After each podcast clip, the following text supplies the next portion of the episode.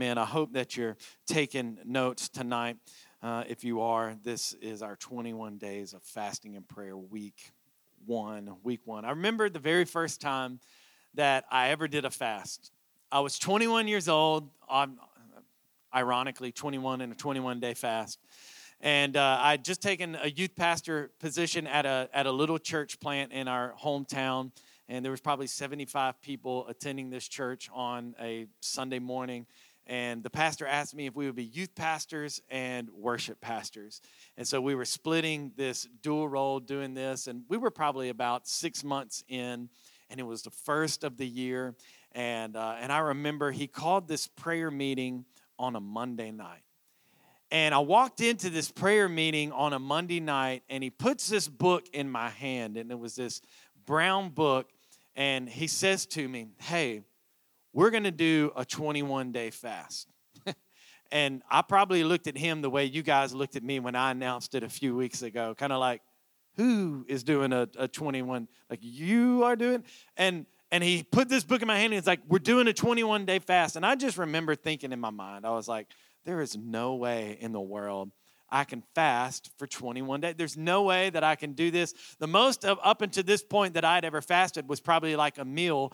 And after, you know, going without lunch for uh, one day, I already thought I was going to die. You know, I was like, I'm not going to make it to dinner. I was crawling and like dragging myself to the dinner table because I was that hungry. I thought, how in the world am I going to make it 21 days?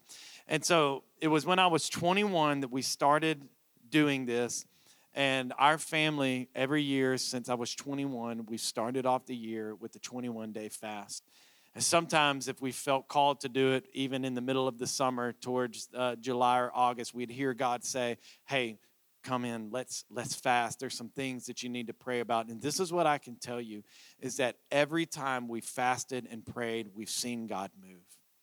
Every time that we have fasted and prayed we have seen god answer prayers and the biggest transitions in our life, the, the biggest things that we've ever seen God do in our life, for us as a family, it came on the tail end of a 21 day fast when we would push away from the table, when we would push away from meats, sweets, breads, when we would push away from the good stuff, and we would just go, God, I need to hear your voice. If there's anything that I know, I know this fasting moves the heart of God.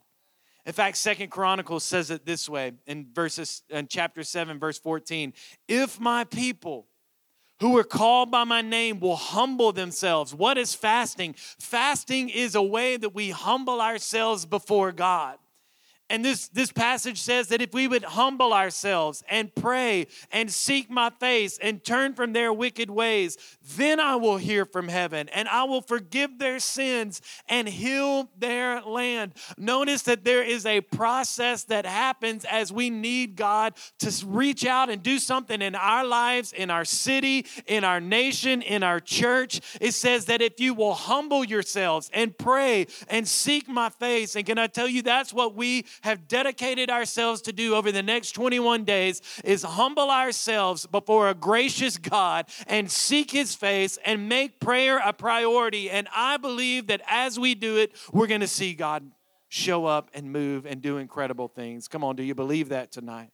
Fasting moves the heart of God in this series, we're going to talk about a few different things. We're going to talk about the purposes of fasting. We're going to talk about how to fast. We're actually going to talk about how not to fast. And most importantly, though, we're going to talk about how fasting moves God's heart.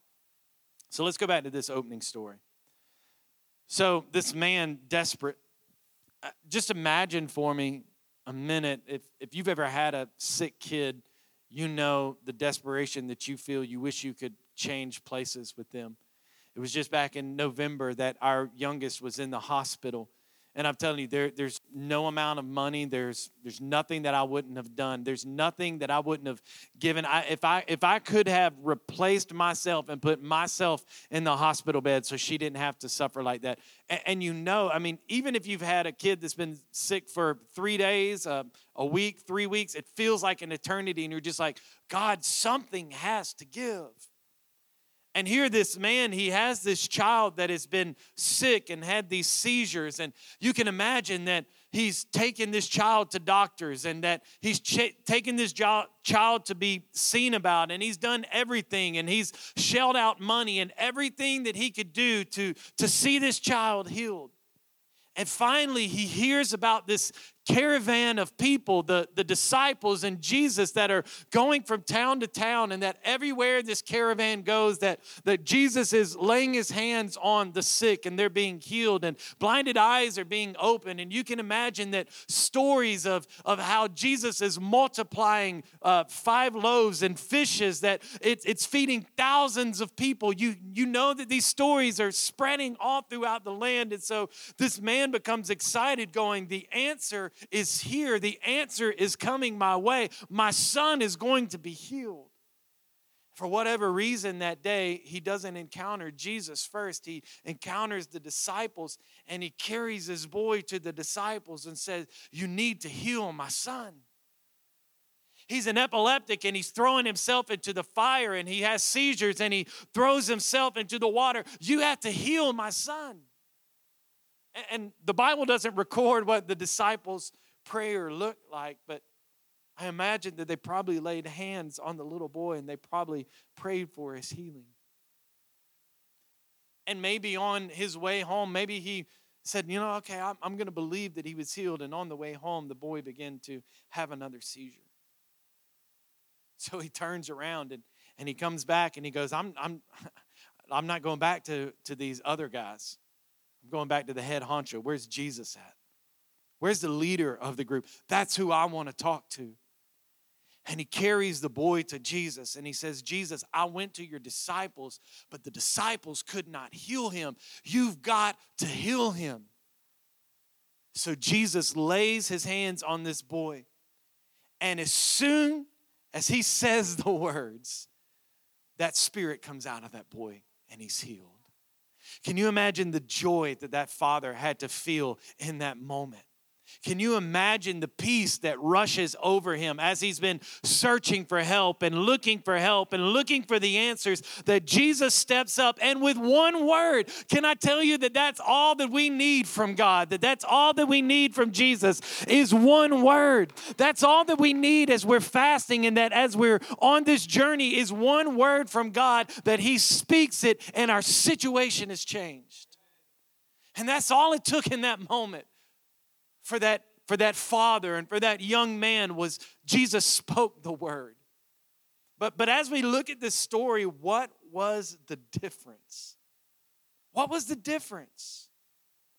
I believe the difference lied in that very last verse because if you'll remember, Jesus spent 40 days of fasting and prayer in the desert before he would start his public ministry.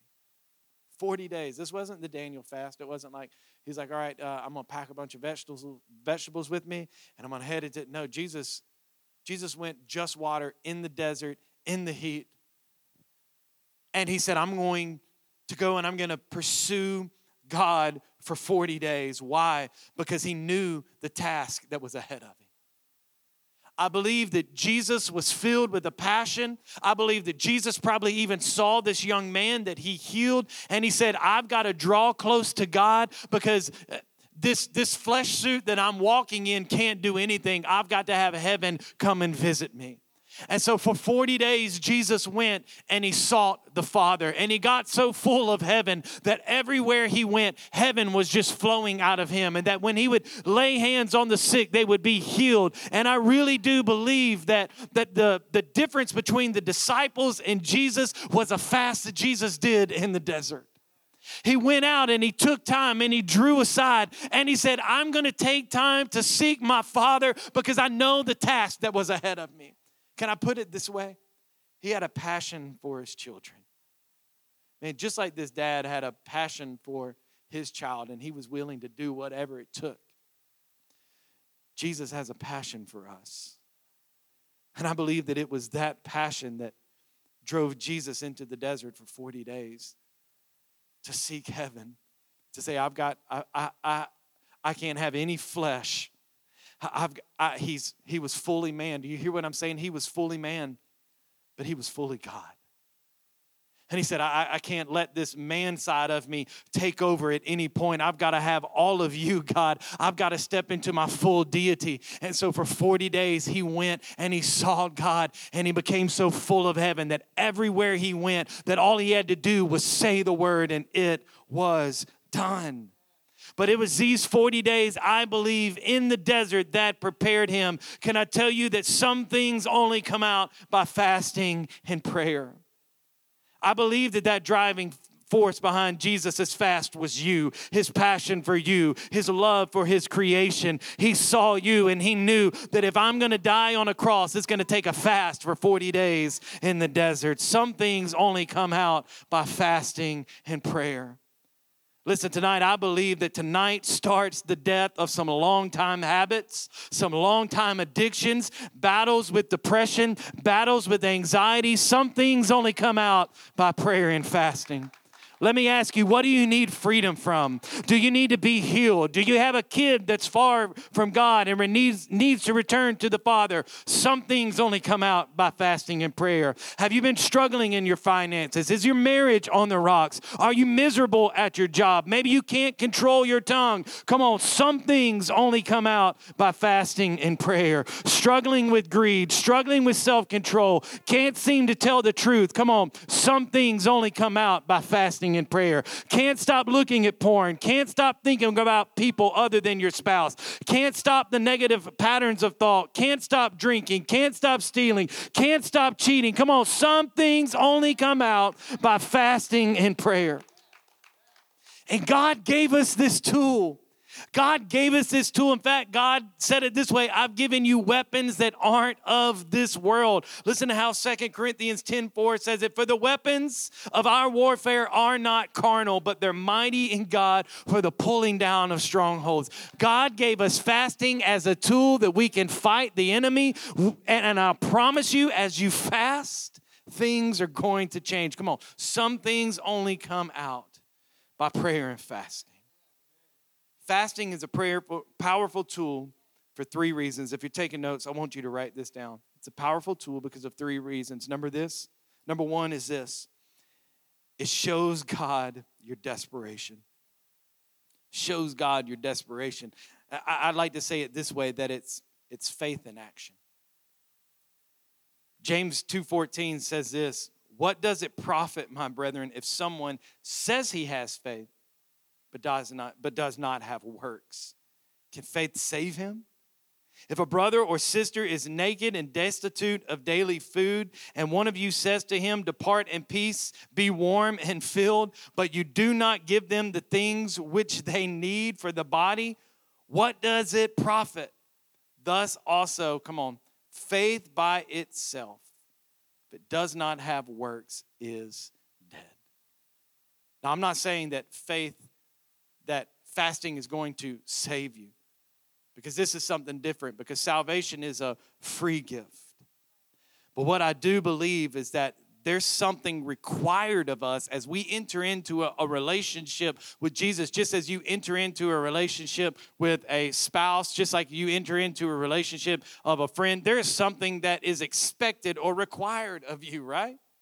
There's things that I offer to Shannon, being her husband, even in our vows, things that we offer to one another that that that it's a covenant.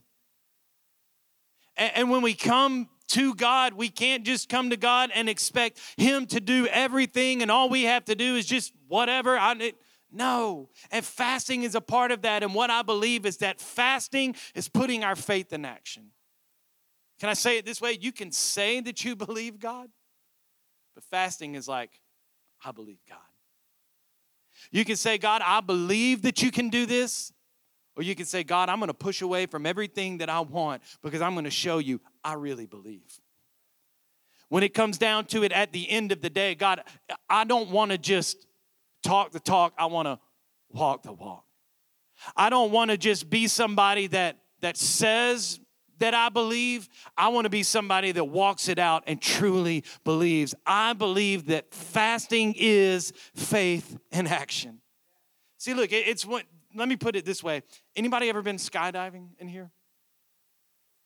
my daughter, she wants to go skydiving for her 18th birthday, and I'm all in. I'm like, let's go. Shannon, she, she's, we're gonna, it's gonna be some convincing. It's gonna be some talking into it.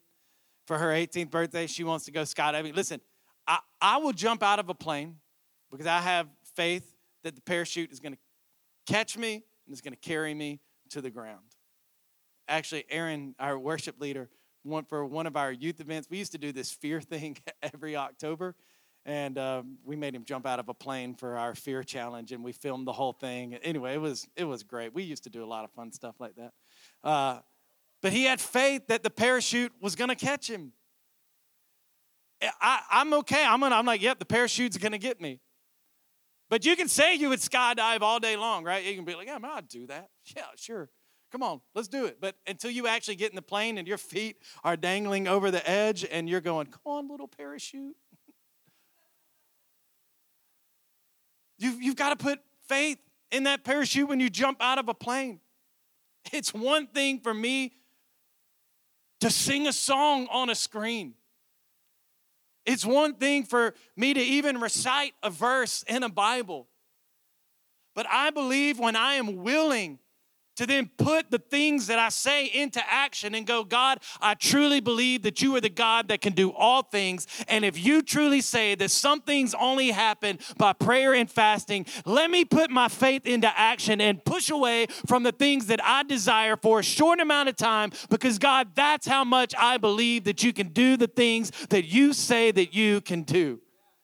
Come on, it's faith and action. It's faith and action. Number two is this it builds your faith. Fasting builds your faith.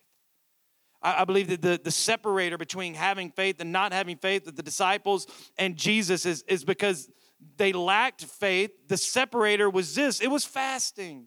If you want to cultivate that level of faith, fast. Really want to see those kind of miracles? It starts with fasting and prayer. Fasting builds your faith because it causes you to rely on Jesus. This week, when you're hungry, I promise you, you're going to pray.